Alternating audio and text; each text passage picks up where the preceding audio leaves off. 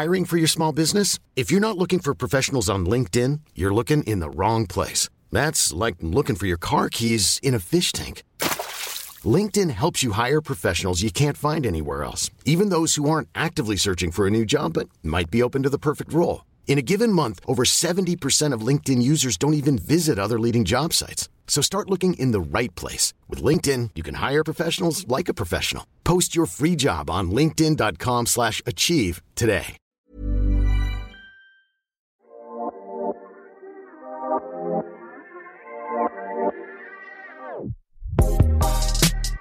C'est bien la première fois qu'il fait des étincelles avec sa bite. Et on bandera quand on aura envie de bander. C'est drôle. Ça va que tu parles comme ça, hein? Un bonhomme, substantif masculin et adjectif, selon le dictionnaire, c'est un homme bon, vertueux, d'un comportement favorable, agréable à autrui. Alors pourquoi quand on entend ils vont voir si je suis pas un bonhomme, on a l'impression que ça veut dire autre chose.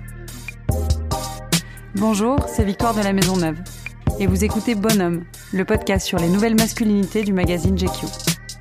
Dans cet épisode, c'est D'ici la peste, rappeur mais pas que, qui nous a fait le plaisir de nous donner sa vision éclairée de la masculinité. Et voici d'abord sa définition du bonhomme.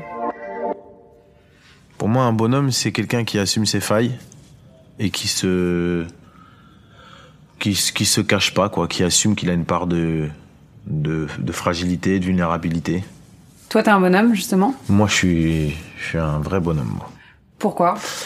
Bah parce que justement, depuis assez tôt, particulièrement à l'adolescence où tu te construis avec toutes ces justement ces normes que tu ne maîtrises pas et qui te précèdent, bah j'ai grandi dans un quartier avec tout un environnement criminogène et anxiogène où c'était compliqué de montrer certaines failles en tant que garçon.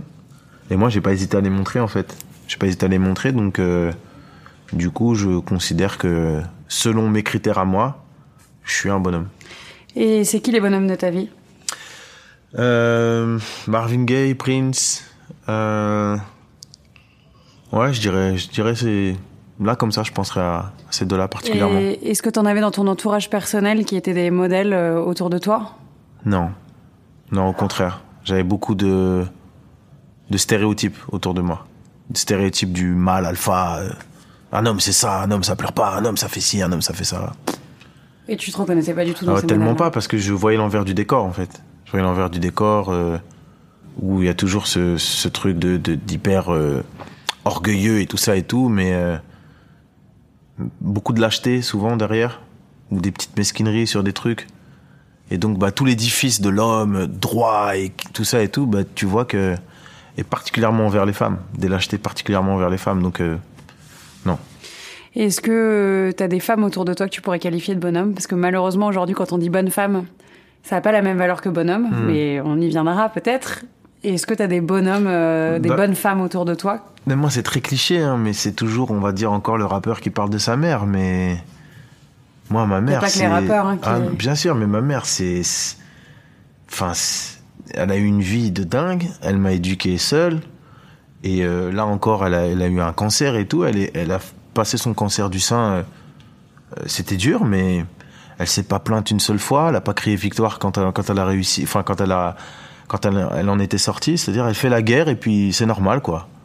Moi, j'ai pas vu d'hommes comme ça en fait. Autour de moi, j'ai pas vu d'hommes qui ont eu cette dureté de la vie et qui sans gloriole ni rien prennent les choses et avancent. Donc ouais, ma mère, c'est un bonhomme de dingue. Est-ce qu'on s'attend plus d'une femme, justement, qu'elle montre ses failles et on trouve que c'est un bonhomme quand elle les montre plus ? Est-ce que c'est à l'inverse, du coup ? Bah oui, parce que... Voilà, on attribue la fragilité, toujours avec ce regard de haut et condescendant.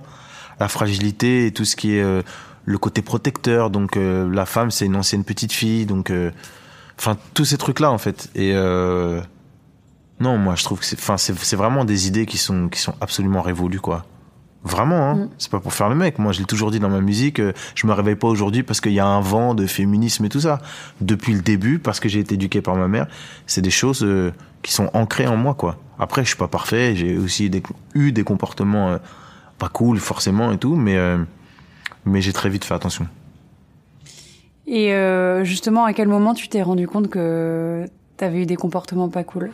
Bah, moi, c'est particulièrement l'adolescence. Quand on est adolescent en 4e, 5e et que ça commence à pousser, à gratter et que et qu'il y a des filles, des jolies filles et tout, bon bah forcément tu, puis je sais pas, t'as un espèce de comportement un peu d'animal parfois.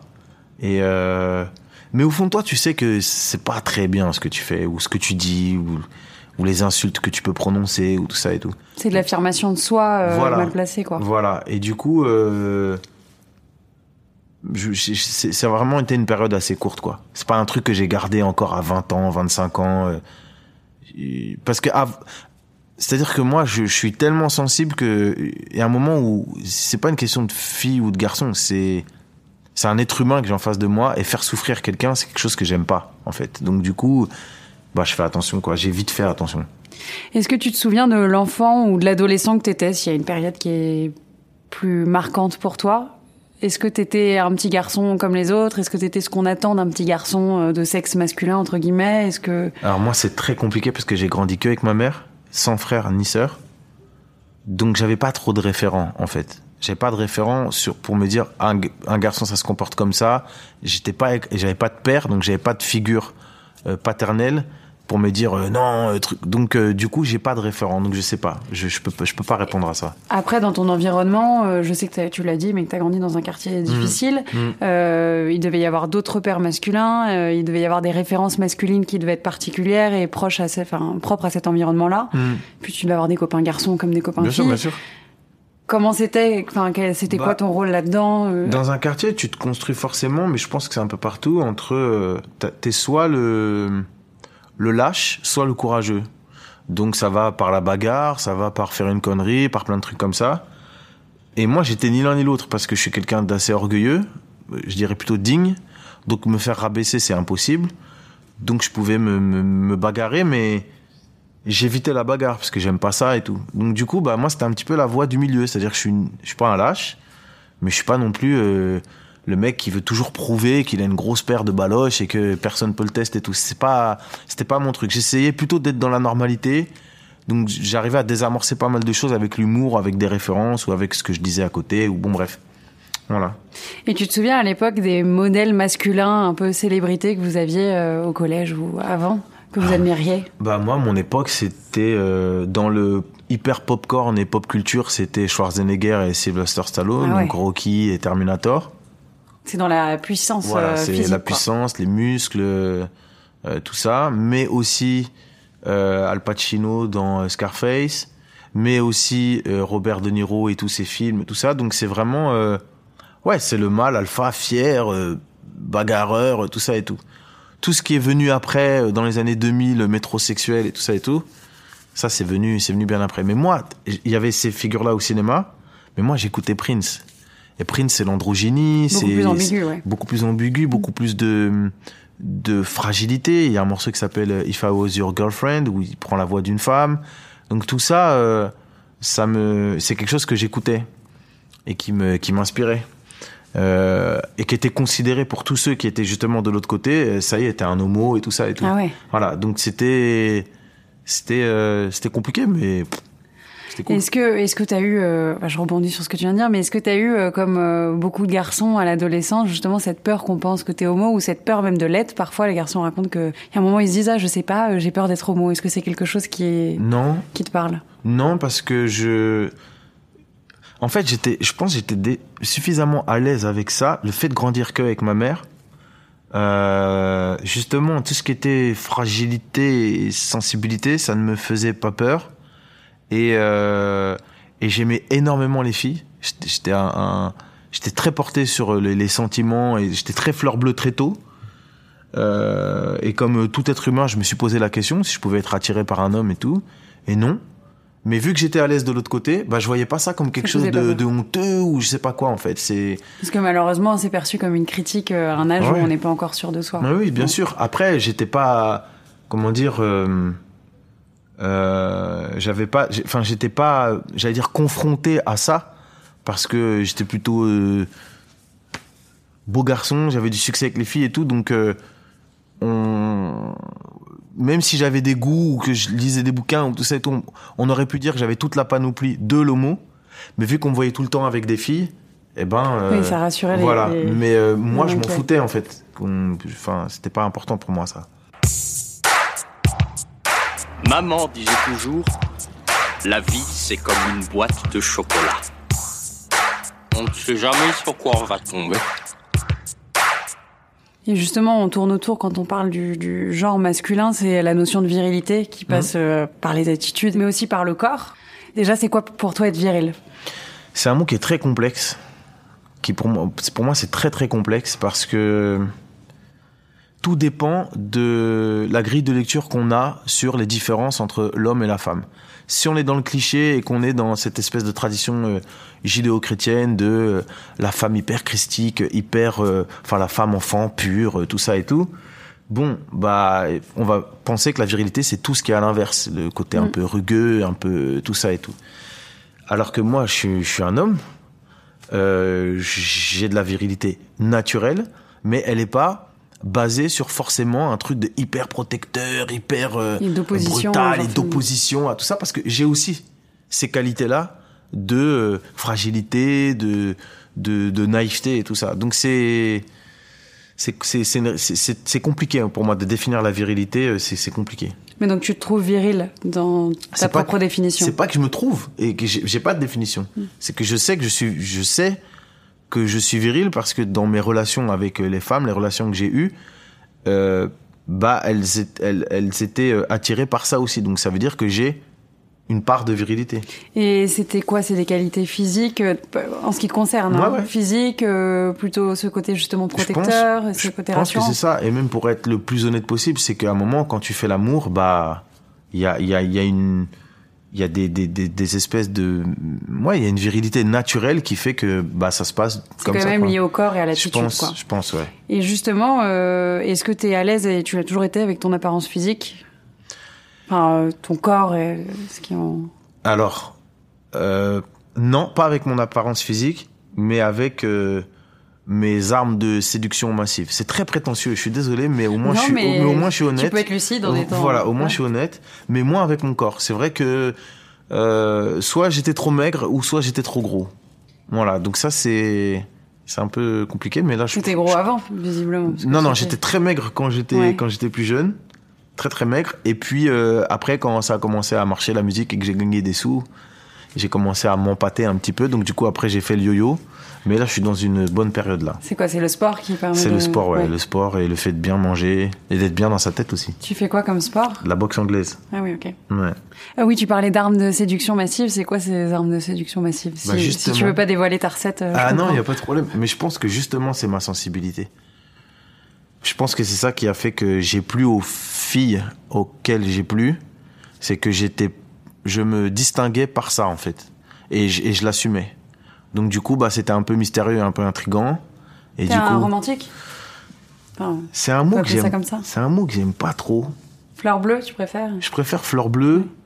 C'est un mot que j'aime pas trop parce que dans romantique, il y a toute une construction hyper un petit peu bourgeoise.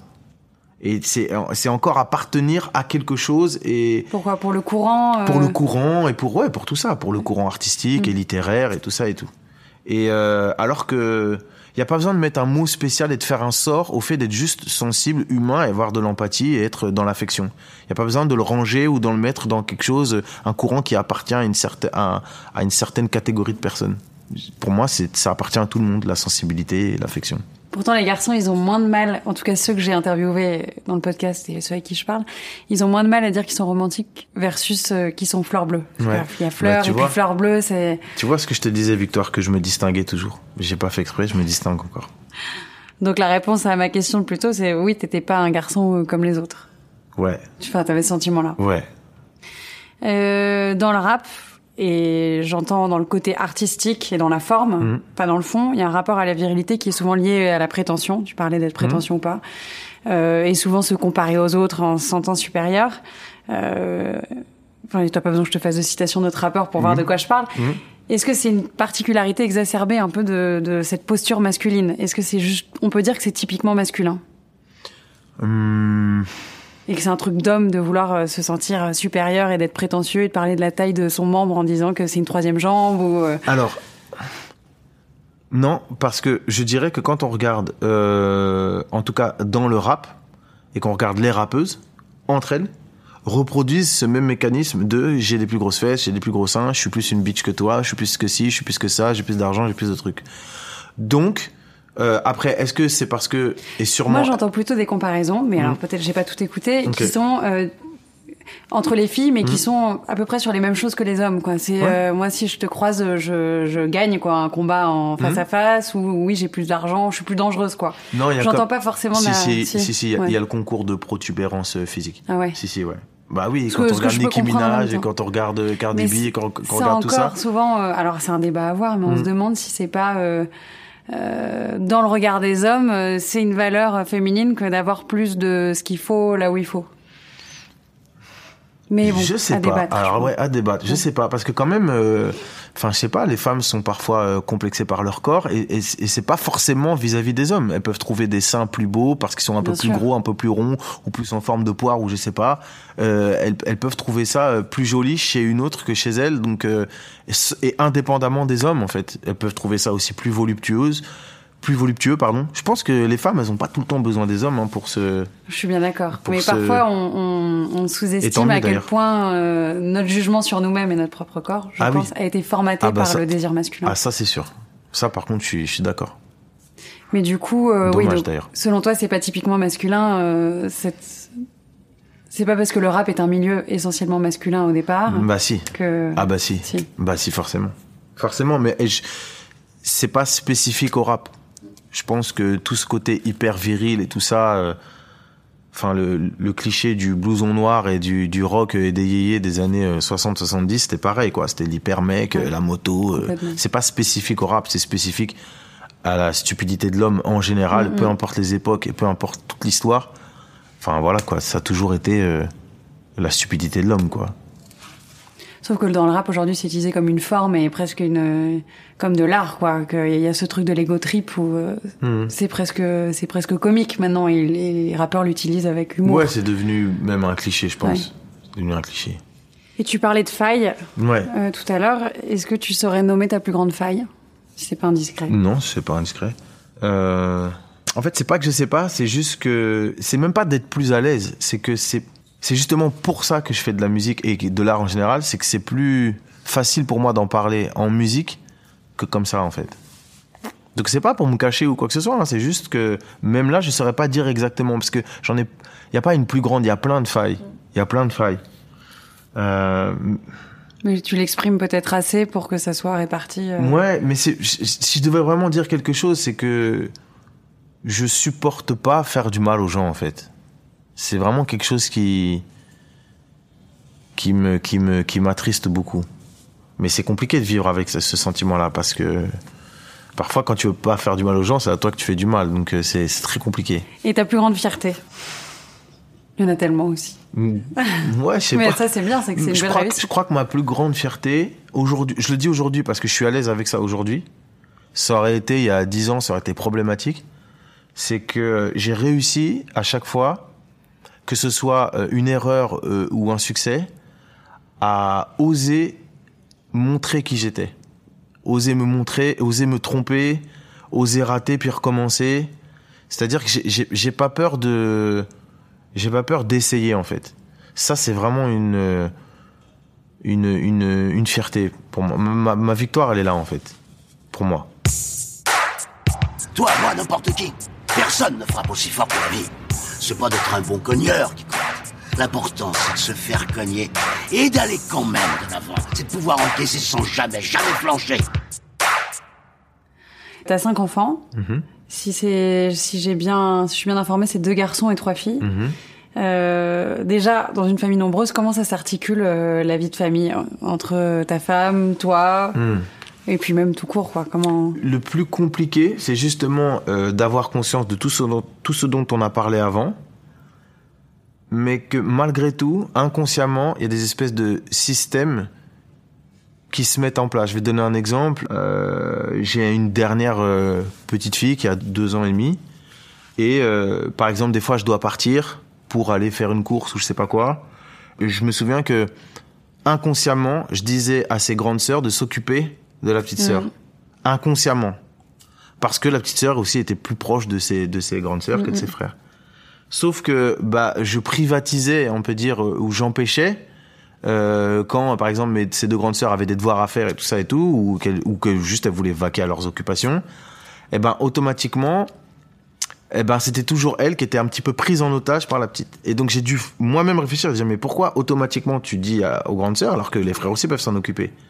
Et puis donc, en plus ça empêche les garçons de se responsabiliser là où... Exactement, parce que surtout les trucs de ménage, de partage des tâches quotidiennes, ça c'est évident, donc ça j'ai vite fait, dès le départ j'ai fait attention à ça, mais sur ça c'est quelque chose où je faisais pas attention, et du coup j'ai fait attention à ça.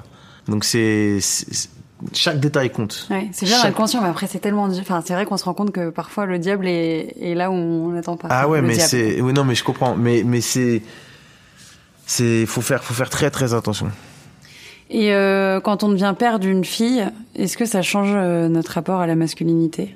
Non, pas moi, pas sur moi en tout cas. Moi, je voulais une fille dès le départ. J'ai eu deux garçons, le premier est très bien, je les aime à la folie. Mais moi, je voulais vraiment des filles et tout. Moi, ça m'a pas, j'ai pas fait. En fait, c'est dès mon premier enfant que ça a changé. Ça a pas changé ma masculinité, ça a changé la personne que j'étais. C'est-à-dire que avant, quand je conduisais, je m'en foutais, je conduisais, je pouvais aller vite et tout truc. À partir du moment où j'ai eu mon premier enfant, je me suis dit, si t'arrive quelque chose, bah tu vas laisser quelqu'un. Et donc ça m'a responsabilisé sur mon existence en fait. Et est-ce que ça change pas des croyances qu'on a justement, tu disais la petite fille, c'est le côté dans l'univers un peu dans le conditionnement qu'on a commun. La petite fille, c'est pur, ça doit être traité d'une certaine manière. Est-ce que justement ça désacralise pas ça ? Non, j'ai pas attendu ça. Moi, j'ai grandi avec ma mère, donc y a pas de. Déjà.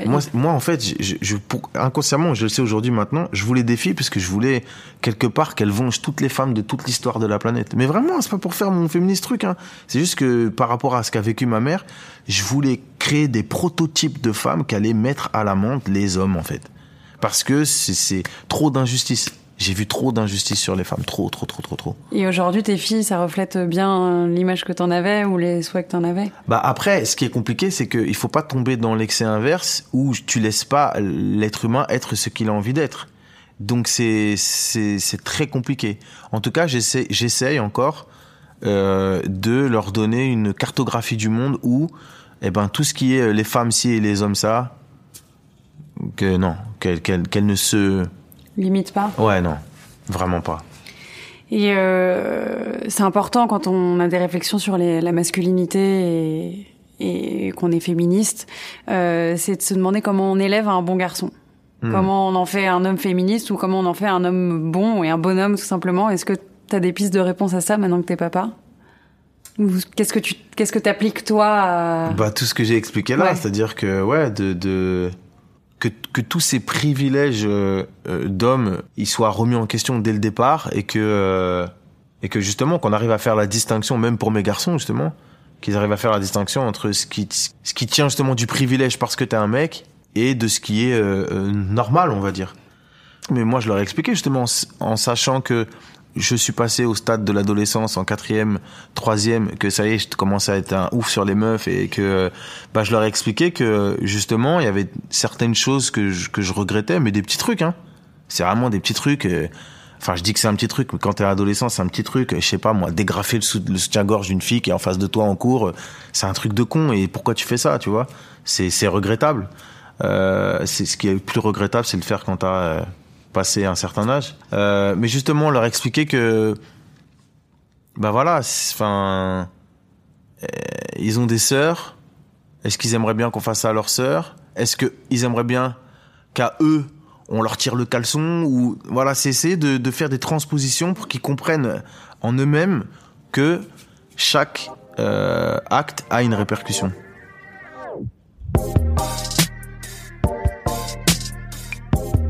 Si vous avez aimé et que vous écoutez Bonhomme sur une appli de podcast, n'hésitez pas à lui mettre 5 étoiles et à commenter. Si vous écoutez sur Audible ou Spotify, c'est super, partagez. Si vous écoutez sur YouTube, vous pouvez liker, partager et commenter. On prendra le temps de vous répondre. C'était Victor de la Maison Neuve et on se retrouve dans 2 semaines pour un prochain épisode de Bonhomme. À bientôt.